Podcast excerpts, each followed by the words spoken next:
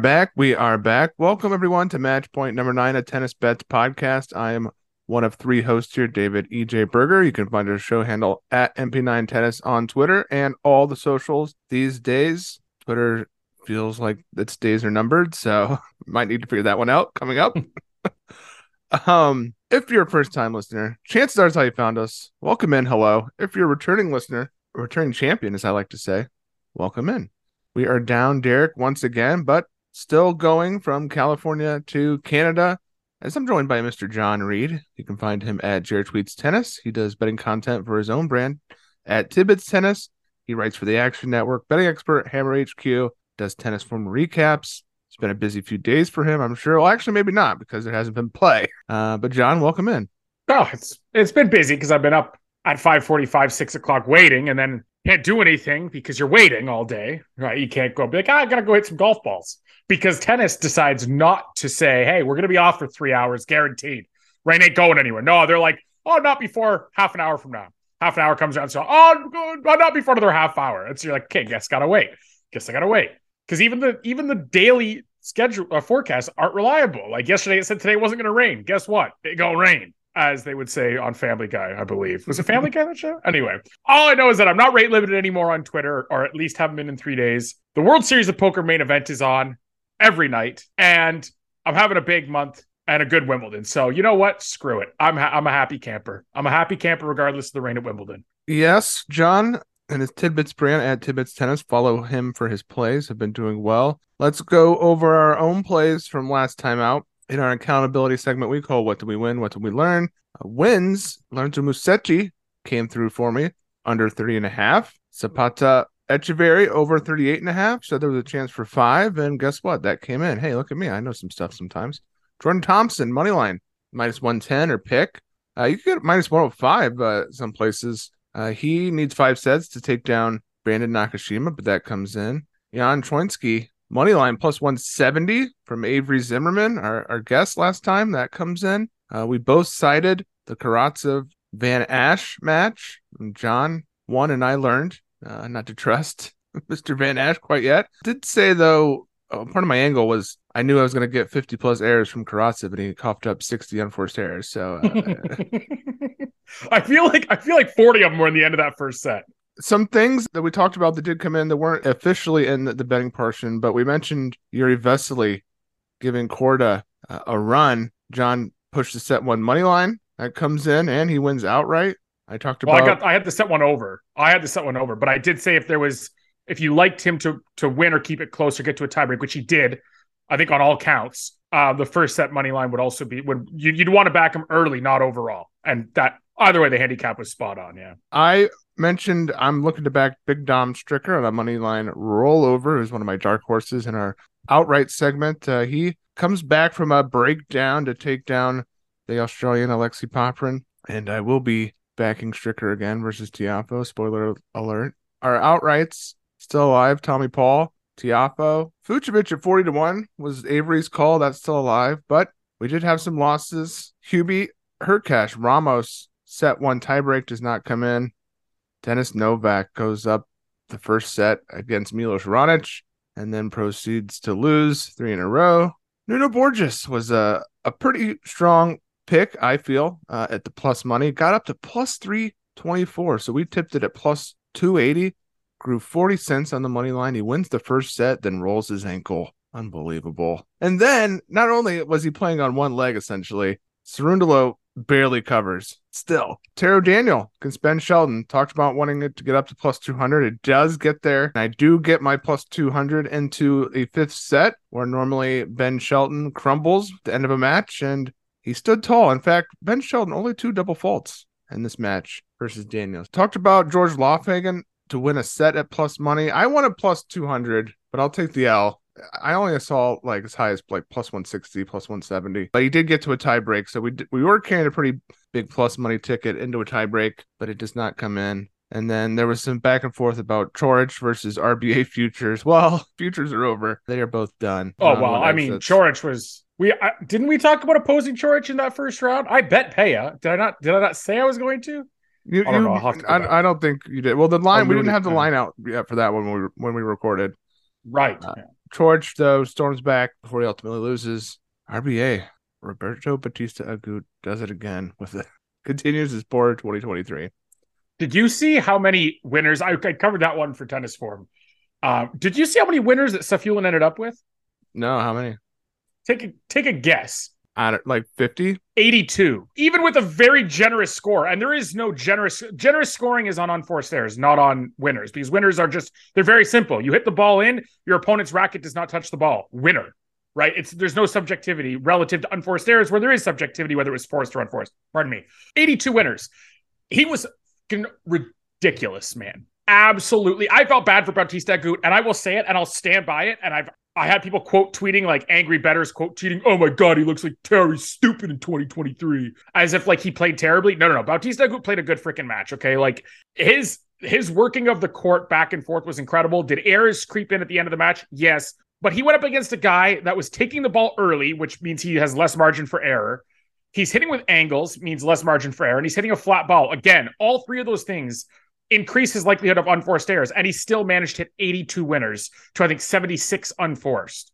Like when you're playing that aggressively and you still have an over one to one winner to unforced error ratio, like congrats, bro, you just won.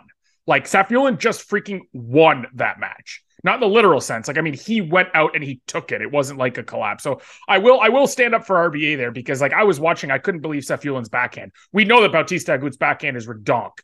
But like Seth Safiullin's backhand today, both down the line, cross court, angle generation, winner, like it was just nuts, man. It was incredible. Well, it's funny in that segment when we were having that George versus RBA debate, you know, you guys did kind of fade George hard. So I did back off on it. But then I also said he could lose the first round to Safiullin. And mm-hmm. uh, so, yeah, we were both both right and wrong on that one. So that's what we had talked about before. Uh, let's keep it moving, oh. look to the future here. But first, Jon, I think you have a Reid rant. Am I right? Yeah, it's it's about Novak Djokovic, and and it's a clip that's circulating now from an Irish publication featuring some former ex pro tennis player. I'm sure she was an ITF doubles dusty grinder that was like a thousandth in doubles, never had a singles ranking because she sucks, but she still has ex pro in her bio to make it seem like she's relevant and what she says matters.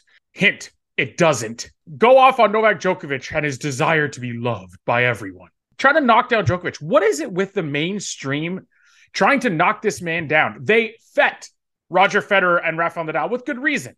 When Novak Djokovic is graceful and and and nice and kind to his opponent in a speech, he's condescending or it's not genuine. When Roger does it, look how look how graceful he is. Look how gracious of a champion he is. And I'm a Roger. I grew up a Roger Federer fan. Okay, I still have my my red and white framed Wilson nCode racket that I played with in high school, literally eight, 17 and 18 years ago. Okay. I have my Roger 8 Wimbledon themed shirt from Nike. Like I'm, I grew up a Federer fan. It's not a knock on Fed. I'm just saying, where's the kind, same level of respect for Djokovic? They go out of their way to shit on him and then don't talk about any of the positive stuff Djokovic has done. Okay, he's not from Spain or Switzerland. Okay, he's not from a country that has a ton of money. Serbia is, relatively speaking, to west parts of Western Europe, not a wealthy country. He funds a ton of young Serbian players. Ever heard of a guy named Hamad Medjedovic? Yeah, go look up his background story and how he's had the funding to carry on and to actually make all these runs now at the Challenger Tour and break to tour level. Two words Novak Djokovic. I believe he also helps build schools in his home country. The man is an absolute consummate professional. And the constant shitting on him from the mainstream tennis media is so disgusting, all because they disagree with a decision here or, you know, a statement he made there or something he did 10 years ago. Yeah, he turned around and fired a ball out of frustration to hit a lineswoman. Terrible lapse in judgment. He was raked over the coals for it. He knows he deserved it. And you know what? That's that. Does it negate everything he's done positive in, in his life? No, it does not. So enough with this crap. If you're going to bring up things you don't like about him, fine. Make sure you bring up the other side of the argument as well. So you're being an honest person. And number two, if you're going to dump on him, really, his desire to be loved, oh, yeah, sure. Let's go ahead and, and, and hit him with something that we can't disprove. Solid argument. The other thing, too, is uh, Novak is like on the panel for a tennis channel all the time. It's not like he's inaccessible either. You know what I mean? Like, yeah, oh yeah, yeah, exactly. He's he's like, I mean, he's willing to go up there and mix it up with Prakash and all those guys. Like, he's pretty generous with his his time as someone who obviously doesn't have to be, you know, as the greatest player. I highly doubt he'll ever be on this Irish no name whatever TV or YouTube channel, not to hit small independent media because we are small independent media. But uh, needless to say, I think he's they've pretty much destroyed their chances of ever getting him on their show. Plus, they lied about the PTPA. I didn't even get into the fact that they literally lied about his organization when she whined that it was only for men's players. Wrong. Ask Paula Badosa. She's part of the PTPA. Anyway, I did think there's a funny tweet though. Someone pointed out that the, what does the PTA PTPA do besides do photo shoots? yeah, that's true. I mean, yeah, exactly. I mean, look, you can critique the PTPA. One thing you can't do is crit- critique Novak Djokovic for only allowing men into the PTPA. It's like there's things to hit the guy on.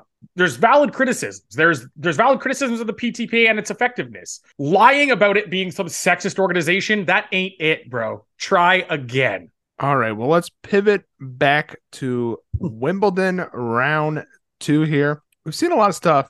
Not as much tennis as we would like. The rains have made things a little bit difficult. We're on day three of O'Connell and the aforementioned uh, Medvedev match. Day three, I think, is going to be a banger in that one. How about day four? Fourth day, but third day of play for Berrettini and Sonego. Lorenzo Sonego has generated an impressive zero break point chances. Somehow almost was up two to one. Somehow. Incredible stuff. Besides the rain and the conditions, I mean, it's slippery. You're seeing guys just fall left and right. Uh, it's tough footing out there. A couple notes that you've had here, Jon, in terms of individual courts. Court five bounces lower. Court 18 is lightning fast, per a former pro commentator. Who actually? I heard it again after I sent that to you. I heard it a second time. I was like, oh, okay. Well, good note. And court 12 is playing fast as well, as we saw Michael Mmoh, who doesn't have the biggest power serve out there, uh, was skidding it by against uh, Felix uh, in their matchup. So, circling back to our conditions debate in the last episode, fast or slow, certainly still quick, at least on individual courts. Can't can't just say each, you know, you can't just blanketly say the conditions are Wimbledon are slow. Yeah, well, I mean, the outer courts, the the two show courts they have been saying for a few years now do tend to play slower. But when you close the roof, that kind of offsets that, right? Uh, the outer courts, I don't think there's there's not really an uh, an issue with speed. It, the vast majority play fast, and as the weeks wear on and that grass gets beaten down, I mean, those are just going to get quicker and quicker. So I would think maybe they don't. Maybe the mud comes to the surface and they get slower. I don't know. Either way, the the outer courts are not, you know, by any means slow. So we have a few days of play and some some data there to to take note of. Well, let's talk about round two and some bets. And I want to kick it off with Daniel Galan versus Oscar Otte. Otte is three and a half game favorite. He's minus two ten on the money line. Galan is plus 170 as the dog. The total was at 39 and a half. This is a bit of an interesting match under the surface. Both of these players went to the third round here at Wimbledon last year. Uh, Galan beat first round opponent in R1 and Dominik Koepfer, and then got a walkover with uh, Agut pulling out, and then was outclassed by Brandon Nakashima by nine games in three sets in that third round. Uh, wow, picking... when Nakashima could actually return and find breaks to serve, incredible. After picking up a round one win versus an aging Peter Gojowczyk, Otte also essentially got a walkover as Christian Harrison retired after four games in round two. He then got beat by 12 games against Carlos Alcaraz in three sets. Happens. this year, uh, Otte qualified in, so he's won four in a row, while Galan, though, has won three of four on grass. So both of these guys playing well in form. The the one loss for Galan was against Maxime Cressy at Eastbourne. Similar big server to Otte. Otte does have a better sample size on grass, 10 and 7 on the surface, including wins versus Khachanov and Shapovalov at Halle last year. He also went five sets with Andy Murray in 2021 here in Wimbledon, was up two sets to one in that match as well. However, he mostly gets these dubs through holds and tiebreak sets, 86.6 hold rate, but only 12% break rate in his career on grass. And he's a staggering 9 and 5 in tiebreaks on grass, a combined 9 and 20 on clay and hard. So, kind of a weird stat. Uh, Galan 4 and 4 on grass in his career. His biggest wins being against Jan Choinski and Yoshi and Koepfer in these last few matches. He's down at 75% hold percentage, but 18 break percentage. And something kind of weird I noticed looking this up. Otte career on the tour, 33 and 50. Galan, 39 and 47. So similar career records coming into this. Uh, now, I think that Otte is a, a deserved favorite here. And I'm kind of considering laying the games in this one at three and a half. What do you think about this one, Jon? I think that this goes to a tiebreak in the first set about 29 to 32% of the time. So when I see a plus 300, plus 302 available at Pinnacle, that's probably where I'm going to go with this uh, for a first set tiebreak. You illustrated the statistics on Otte. He's not a good returner in general. Galan, kind of in the Barrios Vera mold of South American player where they're, they're much better than you realize on quicker surfaces. Now, the timing on return is really tough for them they have the ground strokes, like they have the forehand, they have the first serve to be able to generate holds, right? Even though they're from South American and kind of typecast as clay courters. But on the flip side, the return game is it's a little tough because on clay, even the big hitters like you know Tabilo, like Galan, like Barrios Vera, these guys end up rushed on return because when you play on clay, the one thing you do generally get, especially against guys on clay that are that don't have any power is a lot of time to set up your shots, a lot of time to get to your spot, have a big wind up, and take a big cut. You don't get that on grass. It's it's right on you, and it's on you quick. So I do trust Daniel Galan uh, in this in this matchup. Then again, I, I trusted him against Max Cressy. The one match I backed him. Uh, is the one match he didn't win on grass this year. Isn't that does not always work out that way? You're like, ah, no, no, I'm not going to back him. Okay, this is the spot. Bam, loss.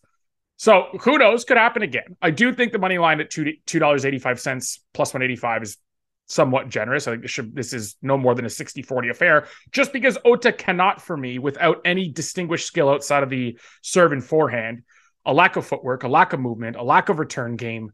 I don't see how he can be anything above 60 to 62% uh, to win this match. So I think Daniel Galan on the money line is a half decent wager. I really like it. Like I said, I think there's a several point percentage point discrepancy in where my number is and where the market is right now on the first set tiebreak as well. You know, when I first dug into this, I wanted to really back Galan. But it does seem like the grass resume of Otte has me leading his way. I mean, I, I get it, but I understand. Like I've seen Max. I don't know if you follow Max Tipster, Max Tipster one on Twitter. Shout out to him. Uh, one of the guys I I chat with. He's on Otte as well, and he wrote it up, and I I read through. It was quick one paragraph right up. Was also on him minus three and a half. So I get it. I get the desire because he is more natural and he does have those two big weapons that are going to play on grass and it's he's going to he's only going to need potentially one or even just two breaks if he can just hold serve throughout the entire match but uh, i still think with his his limited ceiling i just can't have him above 60% against an undervalued and frankly an underrated player in terms of his game style and Daniel Galan on this surface. So if Galan gets down to plus 150 again, I'll pass because that's probably where I think it I would have it at about plus 140, but I can understand a plus 150 and pass on it. Plus 185, I'm going to be really, it's going to be really tough for me not to pull the trigger on tonight. I'm going to both sides this one, Jon, and I'm actually going to lay the sets at minus 120 with Otte uh, because I do feel if he Galan does get a set, uh, he's more likely to to get it through not a tiebreak. So if, and and Otte is likely to get a set through a tiebreak. So then you're like really scrambling to get the games. Um, but I, yeah. I I think that Otte can get this done uh, in four or under based off his grass history. All right, Jon. David Goffin is taking on Tomas Barrios Vera. Goffin is up to minus 251 as the favorite. You can get Vera at plus 211 on the money line. The game spread is ticked down here to four and a half. I think it was around five, and, and the total is ticked up to 38. It was around 37 and a half. I'm liking the dog in this one. Kind of digging it. It's uh, one of those things where I want a bigger number, uh, but I also don't want to miss out.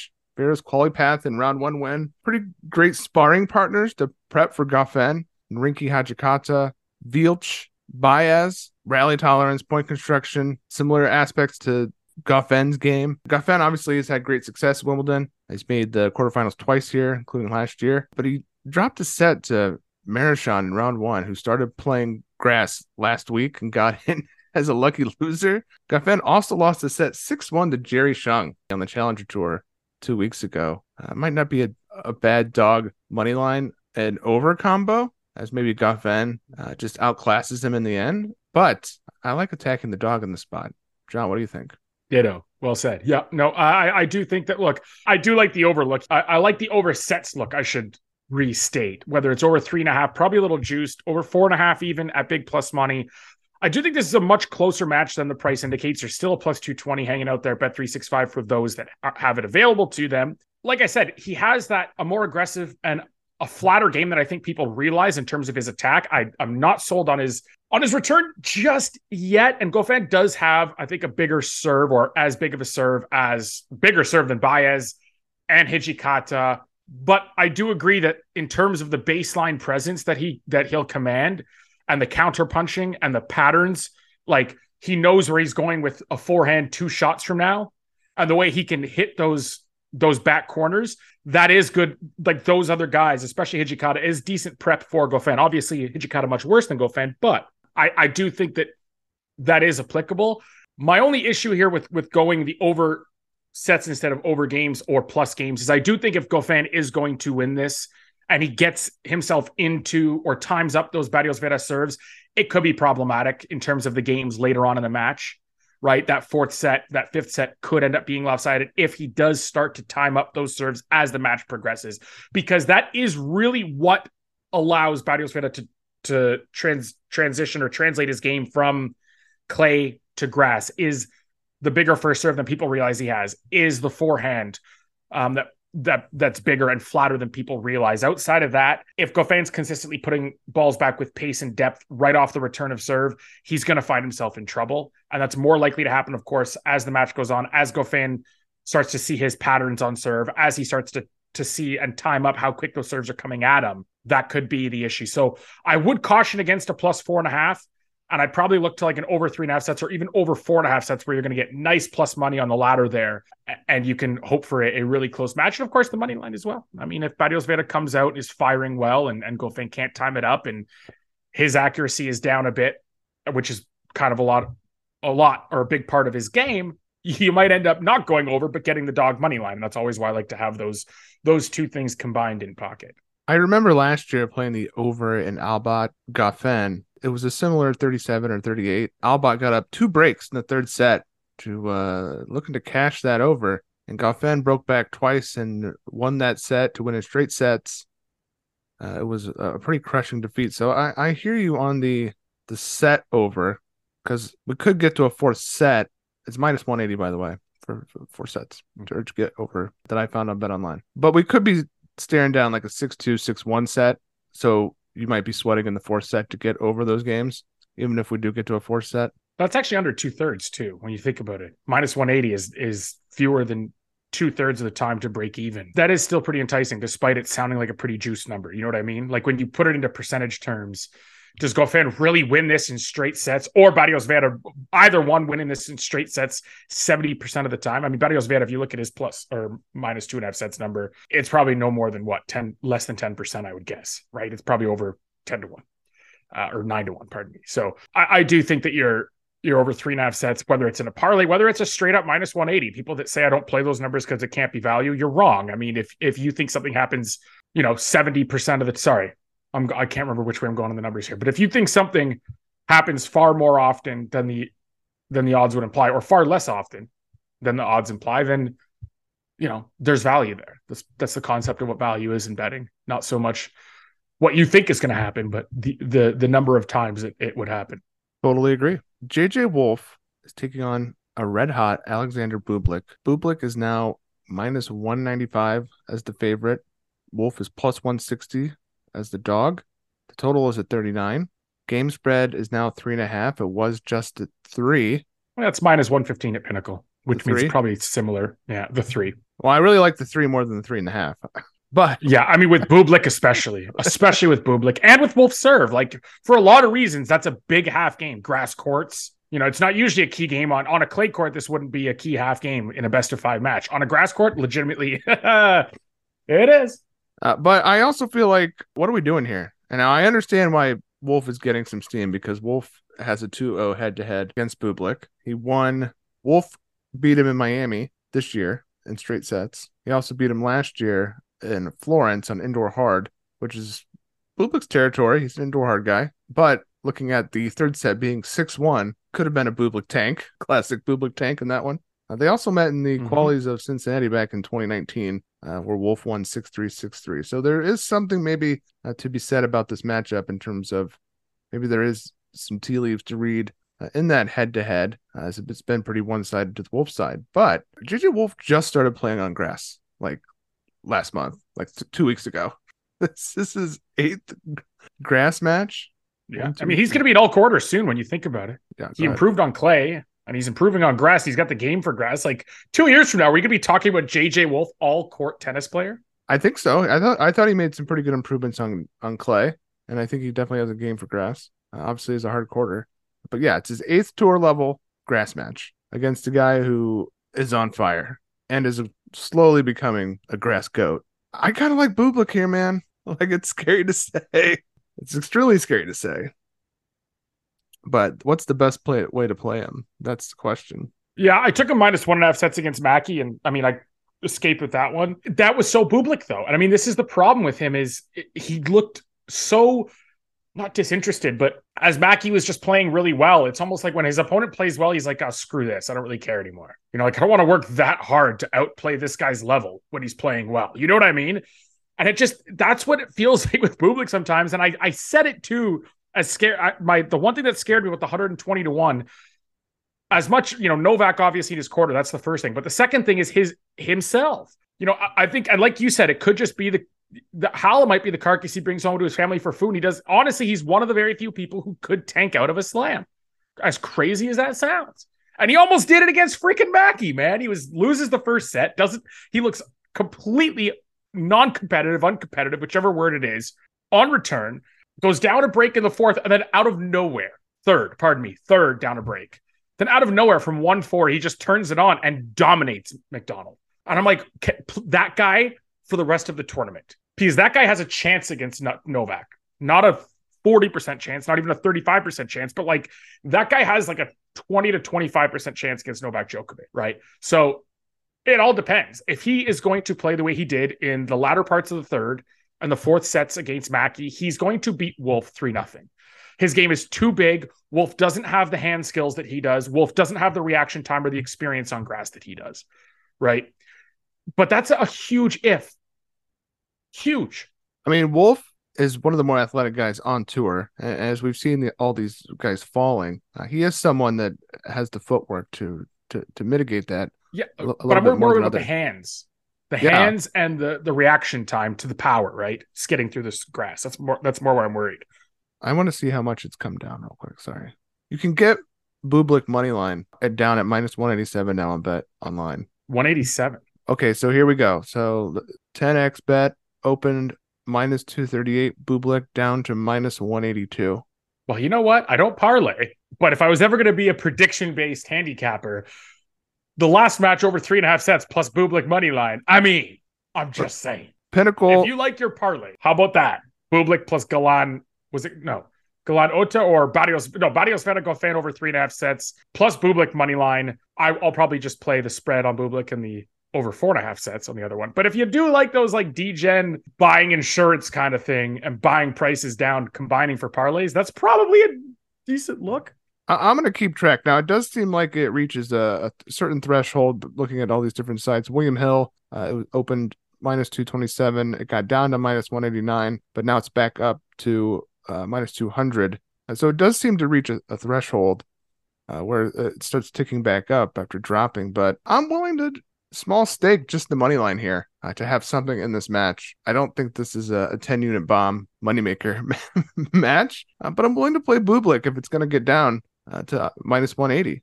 Yeah, I, I, mean, I think he should be a higher favorite than that. if you take a look at Wolf, as as impressive as he's been at times on grass, his his wins are nothing in, that are all that impressive, right? He beats Quaco with one good set, two really marginal sets, uh, where again struggles on return. The one guy he dominates, the two guys he dominated are Yele Sells, who's had one of the, you know, he's struggling at challenger level this season uh, to find wins, and Luca Luca Van Assche, who has no serve or power to be to be seen. So, I mean, I, I guess Etcheverry in one of his first grass matches as well. Outside of that, there's been no domination of any player, right?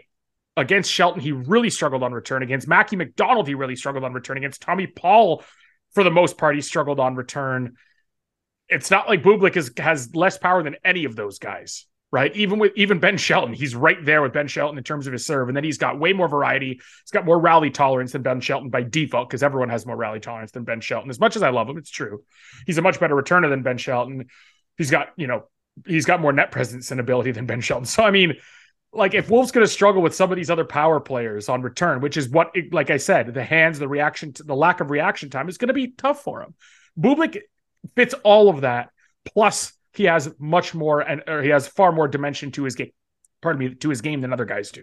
All right, you mentioned Tomas Etcheverry, who played one of the best matches uh, of round one against uh, Zapata Miralles. I was fortunate enough to watch almost all of that uh, because I had action on it. It's one of the first picks. Uh, it was the first pick I gave out in the Wimbledon preview pod. Now, I also bet Wawrinka at over plus 200 against Emil Ruusuvuori, and I'm so upset because I also thought about the 3 0 at plus 600, and I just passed.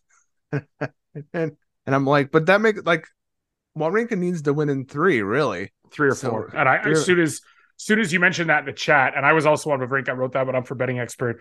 Um, and I went pretty big on the money line. I realized I was like, this is t- too true. He's not winning this in five, right? If he's winning this, it's likely in three or four. So at the very least, minus one and a half sets. At the very least, if not three nothing as well. All right. Well, that just like that price was crazy to have Wawrinka at that big a price against known moneyline favorite choker Emil Ruusuvuori. Wawrinka is now minus two hundred against hmm. Etcheverry, who was ripping on forehand yesterday, and just I know it was over two days, but obviously is fit enough to hang in a best of five match. They put plus 165 with Etcheverry as the dog here. Uh, I, I will be playing that number uh, against Wawrinka. He's got another day to recover as well now. It's just too much uh, with Etcheverry. Stan is 33 and 34 in his career on grass. Has a lot of, like a lot of those, I think a lot of those losses were to big names. Like he has two second weeks and then two so, sorry two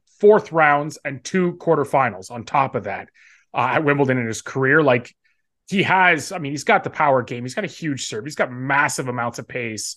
You can understand why he's good on grass, but this he's also 38 now. 11 percent so. or uh, wait, no, 15 percent break percentage on grass. Etcheverry obviously picked up his first main draw win in that match in round one. One of his first tour grass wins in general. Uh, but this is just a hardcore Stan fade. Yep. Yeah. Minus 200. Like the, the whole thing, too, was Rusu, like Stan is actually, believe it or not, probably has more rally tolerance, even at this stage in his career, than Emil Ruusuvuori does.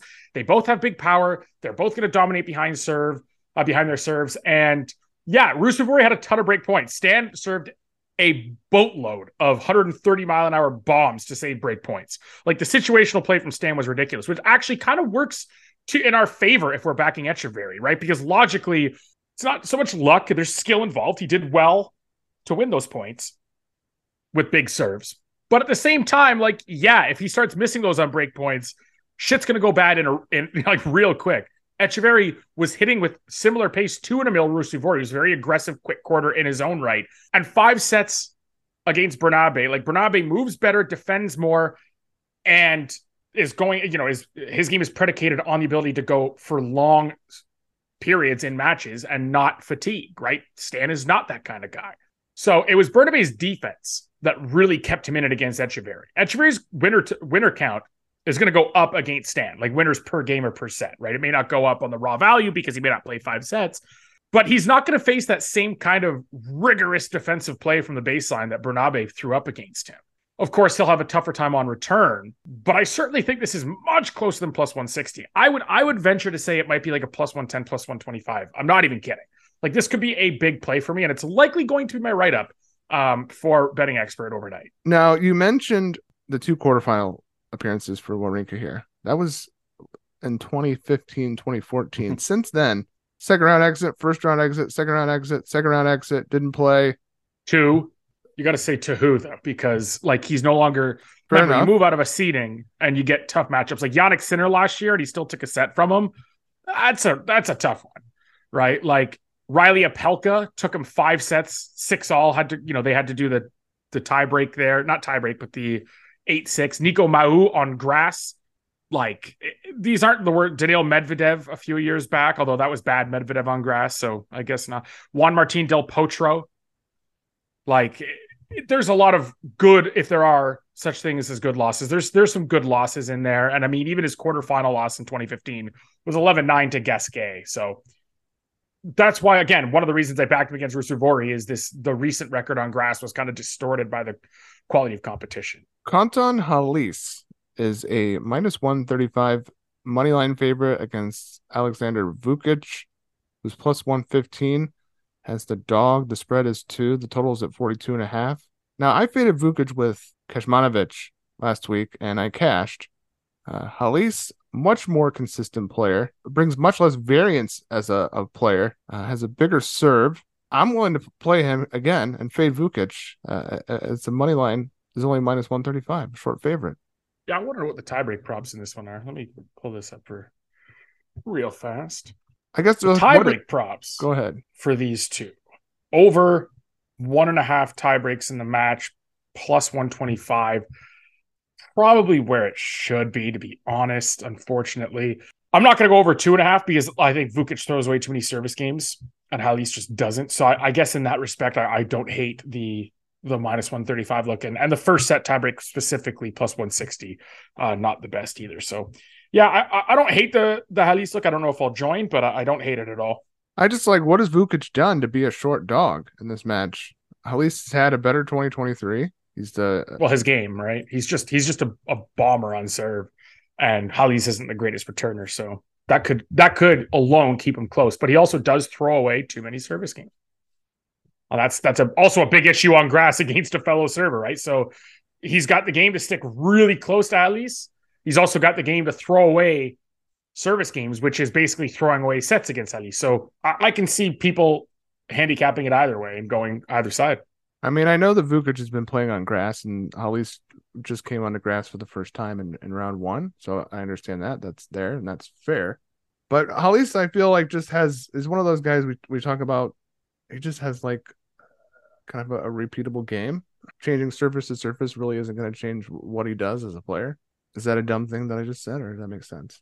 No, no. I, I mean, uh, it's it's a, the same approach. Like a lot of guys are going to play differently, surface to surface. Even Novak has talked about the tactics changing. I don't think Halys really does. It's just going to serve and hit forehands really effectively into relatively big targets and let my pace do the work, and that's it. And that's why very, very good challenger player, solid, decent tour level player, but nothing special, right? Because he's not taking that next step or or looking to to you know do one up himself, I suppose, in terms of tactics, surface to surface. Well, personal play, I'm not tipping this, but I will be right in my my boy Big Dom Stricker versus Tiafoe money line plus 350.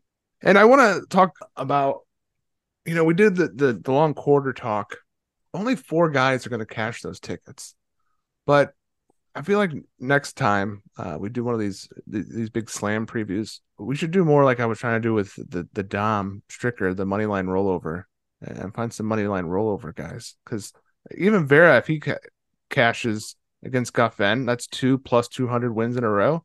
I think he was a pretty big dog. Maybe not plus two hundred, but he's a pretty big dog against Baez. Something to keep in mind moving forward, and for you as a listener to look out for it for things like that. Um, the vig you're going to pay is as well on the the twin quarter prices. It's why generally some of the longer shot guys are going to eclipse that um that number with a rollover money line parlay because the hold is just is much larger on uh those markets, those outright derivative markets. All right, John. They just dropped Jiri Lehecka versus Fran Cerundolo, and it's almost a dead heat here. Almost pick. Minus 117 for Dolo minus 103 for Lehecka. I'm fading Dolo, man. I'm taking Dolo. In a heartbeat, I'm taking Cerundolo as a pick here. Both sides in it. Yeah. No, I, he is just far more consistent from the baseline than Jiri. Uh, Jiri's the total opposite player of Nuno Borges. I get it but at the same time, he's the total opposite of Nuno Borges. So now he's playing a very similar aggressive style to Cerundolo. And to me, he's just he's not as good. He just fires off so many more unforced errors, not as quick side to side. And where Cerundolo is still probably learning the footwork and movement aspect of grass court tennis, so is Jiri. Right? Like if you had someone who is slightly less athletic than Cerundolo, but far more efficient movement wise on this surface, I suppose it's a wash. Here it's not. I don't think Yuri Lehecka is that much more efficient moving around grass. And I think Cerundolo is just quicker. I think he commits fewer errors. He's still got those massive weapons, especially the forehand. He's off of a title win, right? And it's not like he had to back it up after one day of rest. He's had how many days off? Sunday, Monday, Tuesday, and then he played Wednesday. Like he had three days off. I'm sure he's ready to go back to back days if he has to. So I'll be on Cerundolo. And the market has pushed this from minus 130 to minus 110. Like that's nuts to me. Like this is a lot of love for Yuri Lehecka, who has proven nothing other than he has the the red line ability. Like there's no consistency in results week to week. I'll, I'll 100% take Dolo here. All right, let's round to the finish with the player we didn't talk too much about on our our Wimbledon preview show, and, and rightfully so, because Casper Ruud uh, is allergic to grass, literally. Uh, said on his podcast he has to take allergy pills uh, while he's playing here. Uh, does have a nice little setup in theory, but Liam Broady, one of the guys that plays in a country that plays traditionally on grass, plus 400 against Ruud on the money line. Anything worth a sprinkle just to see, knowing Ruud played golf for the last six weeks uh, ahead of this event instead of playing tennis. Yeah, yeah, we just saw a guy without too many weapons um, take a set off of him in Laurent Lokoli. You know, get Liam Broady, who's more used to the grass, or, or sorry, uh, more comfortable on it, has more experience on it. Probably a better player overall for me than Laurent Lokoli is. Like you, he's a top end challenger guy. Lokoli is not. He's a pretty good, but not certainly not among the best challenger guys out there. So quality of competition steps up with Broady. Comfort on surface steps up with Broady. A matchup is a little bit better for his opponent here too. I'm Liam Broady, I'm looking to hit a boatload of serves out wide from the ad side. Use my lefty game here. Pull him, pull him off court. Either approach right away, or hit my plus my plus one ball to that backhand again with a cross court forehand, and then approach. Because Ruud's backhand, the one thing we know is it one, it doesn't have any attacking characteristics to it, and two, he leaves it short relatively often, which means it's floating over the net. If I can hit my first serve and charge the net right away, that's ideal. If I can hit my first serve out wide, place it well, get Ruud to hit one of those like relatively passive backhands to the center of the court, hammer a plus one forehand again with an angle, something Broady's very good at. Cross court to that backhand wing again. Either it's a winner, an unreturned ball, like a forced error, or it's coming back over very, very passively and, and in a very, very simple way for me to put away with a volley at net. If I'm Liam Broady, I'm just I'm just serving a heavy dose of that to Ruud all match long. I'm sure Lionel Richie would sing that for us if we asked him to. All match long, baby. Just over and over and over and over again. Pepper it. Now, will he? Will the wrist act up? Who knows? But I'm willing to risk a guy not sticking to a potentially strong game plan or having an injury flare up when I'm getting plus 400. I can deal with a loss caused by either of those things. I don't have to I don't have to hit this more than 20% of the time to break even. Yeah, I'm taking that shot. Yeah, I feel like this is priced like a neutral Ruud Broady match and I think that there's a lot of variance at the margins that certainly makes the plus 400 uh, an attractive price. All right. We've said it all for round 2. We could say more actually, but that's all we have time for today. Follow Jon at Jared Tweets Tennis at Tidbits Tennis. Follow our show at MP9 Tennis. Please do subscribe on your favorite or follow on your favorite podcast platform. Give us a five star rating if you like what you hear. Until round three, which who knows when that'll be. See you on the court.